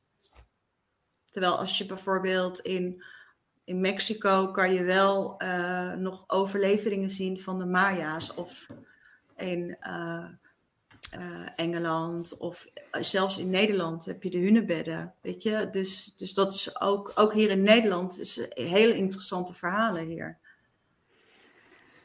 Ja, even, ja over, over de, de Tataren, daar zag ik uh, ook een video van inderdaad. Uh, uh, over Australië vooral. Oh ja. En dat is wel heel grappig, want we, we, krijgen natuurlijk geleerd op school van ja, Australië, ja, dat waren de Engelsen. Die hadden allemaal, ja, ja. Die hadden allemaal boeven. En ja. die hadden allemaal, mensen die hadden dingen gestolen. En toen zijn ze helemaal naar het andere eind van de wereld gegaan. De hele ja, dat kost natuurlijk heel veel geld en uh, het was helemaal niet zeker. Uh, heel erg gevaarlijke weg en de oceaan. En uh, die, hebben ze daar, die boeven hebben ze daar dan afgezet en zijn ze weer teruggevaren. Dat is dan het verhaal wat we krijgen geleerd. Ja, ja. Maar ja, dat is natuurlijk een heel raar verhaal. Dat doe je, wie doet dat? wie dat doet. Ja. Je, je maar gaat niet naar het einde van de wereld of naar de andere kant van de wereld alleen om een paar mensen af te zetten en zoek het allemaal maar uit. Nee, maar nog een dingetje, want ik heb ook een, een video over gezien. Dat uh, er zijn heel veel grote landkaarten van Australië, uh, waarin uh, dat is echt, echt het 1500 of zo, of, of, nog eerder. Waarin je dus gewoon ziet dat er een gigantische rivier door Australië loopt. Ja. Nou, we weten allemaal dat er helemaal geen gigantische rivier door Australië loopt. Dus Kijk, het kan natuurlijk wel zo zijn dat het toen er was en nu niet meer. Maar dan moet er toch meer over bekend zijn, zou je zeggen. Ja, maar dat, is dus, dat zijn dus al die geheimen. Dat er heel veel dingen, uh, ja, dat het gewoon niet klopt. Kijk, ook als je het toch even over Australië, bijvoorbeeld de Aboriginals, wat ze gedaan hebben, ook al die jaren, is dat ze alleen bijvoorbeeld de verhalen opgetekend hebben van de mannen. Terwijl de, onder de Aboriginals is juist alle vrouwenrituelen, daar is bijna niks van bekend. Terwijl dat juist zo interessant is. Die vertellen de echte verhalen. En, uh, nou, en zo is er gewoon heel veel. En daar moet je echt voor zoeken. Dat is gewoon zoeken. En ook kijken wat op een gegeven moment bij jou resoneert. Ik zeg altijd je moet je voorstellen, ik was negen jaar, toen kreeg ik echt, de, ik zeg altijd echt de openbaring, want ik noem het ook echt zo. En alles wat wij nu, wij zijn met z'n drie en alle mensen die kijken, alles wat wij onderzoeken, het is allemaal nog heel anders dan wij denken. Dat is het enige waar ik inmiddels naar al die jaren van overtuigd ben. En uh, vergeet ook niet, hè, wij zijn getraind om met bepaalde ogen te kijken bijvoorbeeld al. Wat, wat gebeurde er toen op je negende? Ik, um, ik, was, um, ik was een uh, klein meisje en ik, ik ben dus katholiek opgegroeid in een, uh, uh, in, in, een, nou, in een gezin. Mijn broertje overleed, toen was ik vier. En als je als jong meisje dat overkomt en je gaat dus wel steeds naar de kerk. Ik ging vooral, ik was veel bij mijn oma. En uh, ik ben echt van jongs af aan daar heel erg op gefascineerd. En toen ik rond 8, 9 jaar was, toen had ik echt zoiets van, ja, wat mis ik? Wat is er anders? En dat was vooral omdat ik dus uit een heel klein dorpje kwam, uit het oosten van het land, ook gepest werd, omdat ik de enige was die dan naar de katholiek was en naar de kerk ging. Dat was echt wel een ding, omdat waar ik vandaan kom, de meeste mensen waren of gereformeerd of um, protestant en katholiek zijn, dat, ja, daar, daar, daar rustte gewoon heel veel taboe op. En toen had ik in één keer zoiets dat ik gewoon een soort openbaring kreeg, dat ik dacht van, ja, het is gewoon allemaal anders dan we denken. En vanaf dat moment ben ik ook echt eigenlijk mijn hele leven op zoek geweest ik heb ook een essay geschreven erover van wie vertelt mij de waarheid? Hoe zit het? Waarom zit het bij die religie? Waarom vertelt die dat? Waarom werkt het zo met alle, weet je, arm en rijk, licht en donker, nou ja, enzovoort, enzovoort. En uh, ja, mijn leven is er niet makkelijker op geworden, want als je zoiets dan, uh, ja, dan moet je, heb je het er maar mee te doen. Toen ik dertig was, kreeg ik plotseling de openbaring dat ik nooit geen vlees meer mocht eten. Het was gewoon klaar. En ik heb het ook nooit meer gedaan. ik heb geleerd als ik zulke, zoiets doorkrijg, dat ik gewoon maar er geen vragen op moet stellen en gewoon maar moet luisteren. Mooi. Heb je, heb je ook het idee, eh, want dat heb ik namelijk wel, dat je, dat je pas informatie krijgt uh, hè, als je een boek krijgt toegestuurd bijvoorbeeld, als je er klaar voor bent. Ja. Dus je zit Ja. er wel de hele tijd te zoeken, maar je kan niks vinden. En dan opeens dan ben je er klaar voor en dan, Ja. dan komt het gewoon. Dan komt het gewoon. En dan kan het gewoon inderdaad, zoals nu, hè, wat Niels ook zegt. Dan kan het zomaar zijn dat iemand nu na afloop van eh, deze podcast gewoon denkt: Goh, Niels, ik heb nog wel iets interessants. Daar, eh, ga dat maar eens kijken. En zo werkt het ook. En dat weet je natuurlijk zelf ook. Van, het is gewoon het principe van eh, de rode auto. Eh, nooit zie je een rode auto totdat je erop gaat letten. En dan zie je, hem, eh, zie je er 30 op een dag. En zo is het met informatie net zo. Hm. En dat, maar dat weten jullie natuurlijk zelf ook. Sommige informatie, ik heb bepaalde boeken, die zijn zo moeilijk qua materie, dat je misschien een, maar één pagina per dag kan lezen. Omdat je het gewoon in je hoofd niet, je kan het anders gewoon niet processen. Maar heb ik ooit een keer een poging gedaan. Ik heb in mijn leven twee keer een poging gedaan om het, eh, het meeste werk van de filosoof Hegel, de Hegel, heet hij nou? Hegel? Ja, Hegel, te lezen. Ik ben nog steeds niet door het voorwoord heen.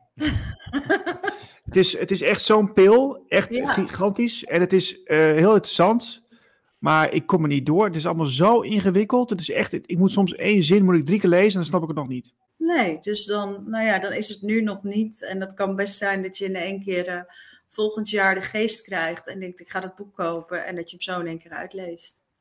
Ja. Dus ja, dat is ook, het is een leerproces. Er zijn echt gewoon bepaalde boeken, die kan je gewoon ook niet nog le- lezen. Ik denk dat het gewoon te maken heeft met je, mm, ja, ik weet het niet, mindset. Of, eh, Dan moet ik wel zeggen dat ik filosofen steeds minder interessant vind. Omdat ik eh, zoiets heb van filosofie is altijd heel erg beredenerend vanuit het brein. eh, en weinig invoelend. Het is heel erg eh, toch ehm, gezien vanuit de matrix, zeg maar. Niet, niet daarbuiten. Vaak leeft het heel erg binnen de gebaande paden. En, we denken, en het komt een beetje op hetzelfde neer, vind ik persoonlijk. Maar ik weet niet hoe jullie dat ervaren. Maar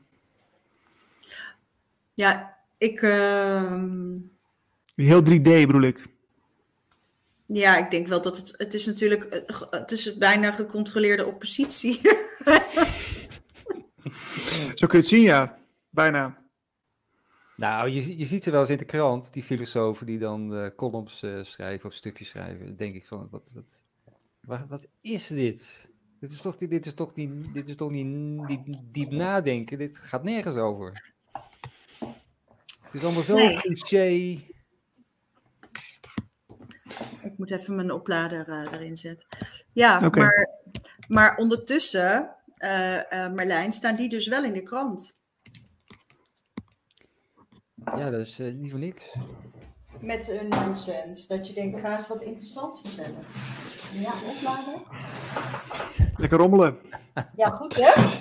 Ik zie je Ik heb trouwens, de- trouwens wel geprobeerd om. eh, twee jaar geleden ben ik begonnen met eh, het beruchte boek Mijn Kamp van eh, meneer Hitler. Mhm. Oh. Maar eh, dat heb ik halverwege uitgelezen, want ik vond het op een gegeven moment zo. eh, ik vond het zwaar worden, omdat het energetisch ook iets eh, doet. Maar ik vond het ook ehm, eh, heel verwarrend. En, en die, man is echt gewoon. Het, het, het sloeg op een gegeven moment helemaal nergens meer op. Dus het, het- hij dan begint dan met definities te strooien en over rassen te praten. En het, het, het, het gaat alle kanten op. Er zit totaal geen logica, er zit totaal geen lijn in. En dus ik denk eigenlijk van, dat, dat, dat neem je toch sowieso niet serieus, het hele boek niet. Eh, Nooit, nooit Jij niet. gelezen, dus ik zou het niet weten. Oké, oké. gelezen, eh, omdat ik inderdaad me niet, wilde verbi- eh, niet wil verbinden met de energie. Ik heb er wel een paar keer dat ik dacht, god, zal ik hem lezen? Maar als ik het nu zo van jou hoor, denk ik, nou, dan heb ik het sowieso niet gemist. Ik heb het Ah. weggelegd.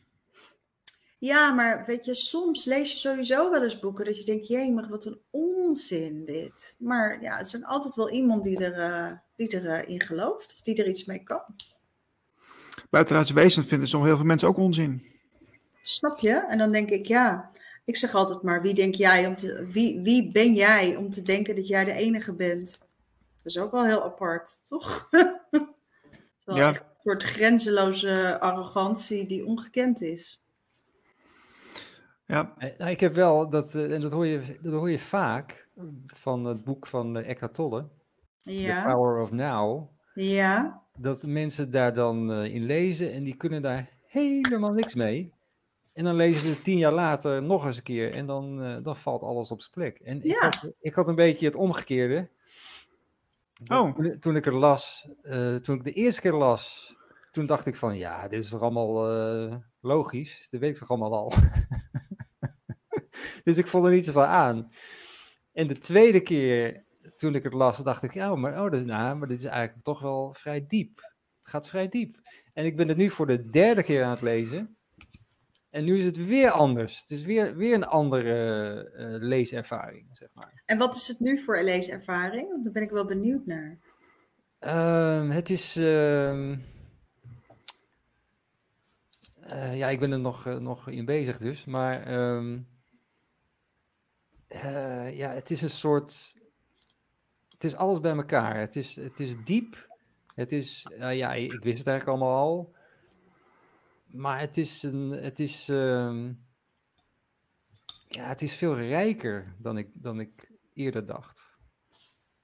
Waar, waar, zit het, eh, waar, waar zit het rijke, dat, het, het, waar, zit, waar zit dat hem in dan, het meer rijk, volgens jou? Ja, misschien komt dat dus omdat gewoon alles, eh, alle puzzelstukjes nou gewoon eh, in elkaar vallen. Door jouw ervaringen misschien ook wel. Ja, Ja. Maar dan kom je dus weer op dat je nu iets leest en nu misschien dingen dus echt ook anders ziet. maar ik heb dat, ik heb dat met geen ander boek. Dat is echt een soort eh, rare Eckhart Tolleaans. Oké. Ja. Eh, ik heb Edgar Tolle, ik heb ook wel gewoon, ik heb ook zijn boek gelezen. En eh, meerdere van zijn boeken. En ik heb ook wel veel van zijn lezingen gezien. Maar ik weet niet of jij dat ook had. Dan soms dan trek je hem en soms trek je hem ook helemaal niet of zo. Ja, je hebt, je hebt die eh, Hans eh, Laurentius, die heeft er ook een handje van. Die gaat dan ook in zo'n zaaltje zitten en dan zegt hij van, ja, ja, maakt allemaal niks uit. Ja, het gaat nergens over. Ja, je hoeft je helemaal niet druk te maken om niks. Want we, we bestaan eigenlijk niet, of zo. zo Ja. ja, Ja. En dan, dan is het te, ja, te los, of zo. Dat, eh, ja. Ja, weet je, als, als iedereen in een zaaltje gaat mediteren, eh, dat is op zich wel lekker natuurlijk. Maar ehm, ja, het is ook wel een beetje volgens, ja, het voelt een beetje als afsluiten voor de, voor de wereld. In plaats van dat je echt participeert. En volgens mij hebben we allemaal wel iets te doen. Ehm, en om dan dat allemaal zeg maar te bagatelliseren en te zeggen van nou, eh, bekijk het allemaal wel, het is, het, is wel goed. Ja, dat, dat lijkt me toch ook niet de weg. Nee, maar dan, dat zou wel. eh, misschien is dat heel. Kijk, je hebt natuurlijk heel veel mensen die denken: ja, dan doe ik wat, want dan mediteer ik en dan doe ik ook wat voor de wereld. En ehm, ja, ik, eh, ik, ik denk dat we ook concrete dingen. Ik had gisteren een Zoom-meeting met eh, drie eh, jonge jongens.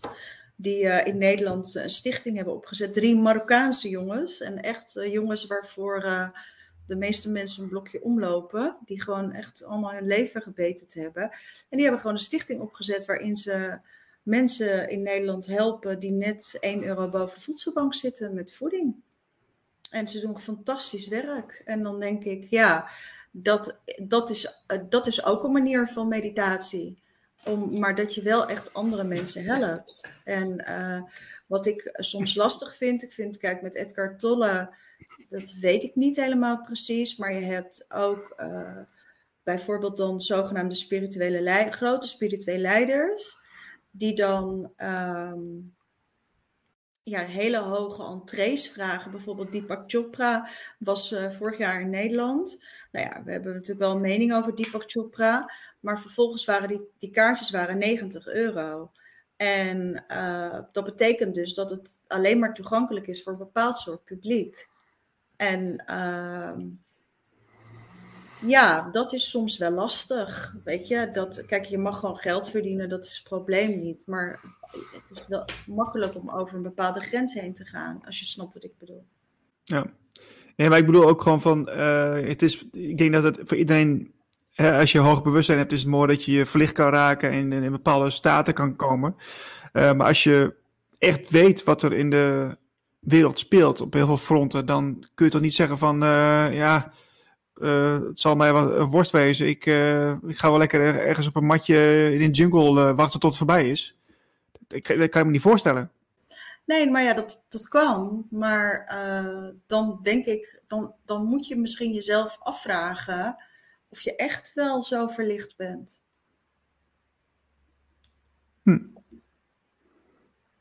Wat, wat denk jij ervan, Marlijn? Nou ja, verlichting is ook, een, dat is ook geen eindstation, hè? Nee. Dus je kan wel zeggen van, ik ben verlicht en nu eh, ga ik hier zitten en ik doe niks En nu meer. is het klaar. Ja. Maar er is altijd meer te doen. We kennen allemaal de verhalen van de, de mensen die eh, hoog in de bergen op hun blote billen 30 jaar op een bergje hebben gezeten om te mediteren voor de rest. En daar zijn er echt legio van. Ik, eh, Wel koud hoor, hé. Even kijken, drie jaar geleden ben ik naar eh, een soort Tibetaanse priester eh, en die dan eh, dat vertelde. En dan denk ik, ja, ja, kijk, het is mooi om een combinatie, want ik, ik, spreek, ik, doe, ik spreek ook geleide meditaties in. Maar die geleide meditaties zijn 20 minuten tot een half uur en dan is het ook klaar. Weet je, dus dat, ik ge- doe dat ook. Maar je hoeft ook niet de- eindeloos maar de hele dag te mediteren. Ik denk dat het gewoon en-en moet zijn. Dus eh, leuk dat je het doet, maar wat doe je ook? eh, doe ook concreet iets. En dat is misschien wat jij bedoelt, Niels. Als ik je mag, eh, en anders alsjeblieft interpreteer, of, eh, interpreteer mij. Zeg ik dat goed? Interpret ja, nou, anyway. Interpeer, ja. Ja. Ehm, dat je gewoon, sommige mensen die sluiten zich dan gewoon af en die zeggen, nou weet je, ik ga alleen nog maar mediteren, verder doe ik niks. Terwijl ik denk, ja, zou ook handig zijn, geef je buurman gewoon, eh, help even een keer een handje of zo. Steek een handje uit. Snap je? Is dat een beetje Mhm. wat je bedoelt? Dat je denkt, Ja, ja, op, op zijn minst. eh, iedereen kan wat. Dus eh, je hoeft niet per se grote projecten op te zetten. Dat vraag ik helemaal niet. Maar ja, ik denk als je, als je gewoon elkaar een beetje helpt, dat kan ook heel klein, dan is het al, ja, lijkt mij het minste wat je kan doen. Ja, dat ben ik absoluut eh, 100% van overtuigd. En ik zeg altijd even iemand groeten. Ook eh, eh, als je nu op straat loopt, oude mensen, eh, zijn, die zijn allemaal zo angstig gemaakt. Geef ze even een glimlach, zeg even goedemorgen. Misschien ben je de enige die ze die dag fysiek spreken. Weet je, hoe moeilijk kan het zijn? Maar je kan daar wel iemands leven of maak een grapje. Ik maak wel eens een grapje. Zeg ik, oh lekker weer hè, nou slecht weer, na na na. En dan moeten ze lachen en dan zijn ze blij.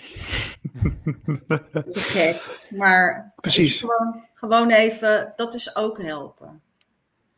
Heb jij, eh, want Niels heeft wel eens laten vallen dat hij een bepaalde connectie misschien heeft met een bepaald buitenaardse ras. Heb jij dat ook? Eh, niet specifiek. Ehm, ik ben er nog niet helemaal uit. Ik ben er wel heel erg door ja, gefascineerd. Maar ik weet nog niet helemaal. We hadden vorige keer toch, Niels, in dat interview, dat ik vertelde over dat ik op Boegerag was geweest. Weten jullie dat nog? Kan ik nog herinneren? Ja, En daar hadden we toen een meditatie gedaan en dat ik zei dat er een soort alien landplaats eh, onder. eh, eh, maar die plek is ook van The Great Encounter en E.T. en zo, dat is allemaal op die plek geschreven. Dus ja, ik weet niet precies, ik heb niet zoals wat jij, maar eh, het fascineert me wel. En ik sta er wel heel erg voor open, als ik het zo, eh, ja, mag zeggen. ja dat is, Oh, sorry. Daar is ook genoeg over te vertellen nog, hè? over eh, mystieke ervaringen met, eh met buitenaardse. Ik ben ook een boek aan het lezen waarin heel veel beschrijvingen staan van mensen in de VS die, eh, die UFO's hebben gezien of iets Ja. hebben meegemaakt. Nou, dat is, dat is echt eh, gigantisch het aantal materiaal wat je daarvoor kan vinden. Dat is, als, als je dat gaat ontkennen of blijft ontkennen, dan, eh, dan heb je een behoorlijke balk in je oog.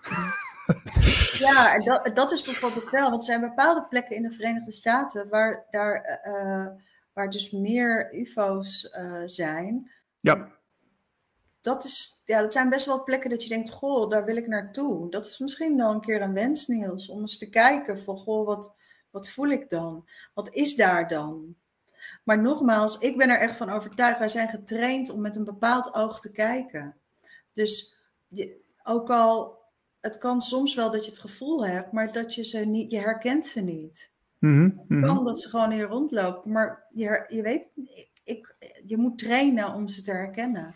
Dat kan je wel aan ze vragen. Want als jij ook zoals. eh, eh, ik weet wel dat ze daar makkelijk open voor staan. Dus als je, er, als je durft om contact te maken, dan zijn er wel vooral de goedaardige rassen, die staan daar wel echt voor open. Gaaf. Patricia, we gaan eh, heel erg genieten van jouw uitzending aanstaande zondag. Eh acht uur kunnen mensen intunen en dan gaan ze de eerste aflevering van jou luisteren.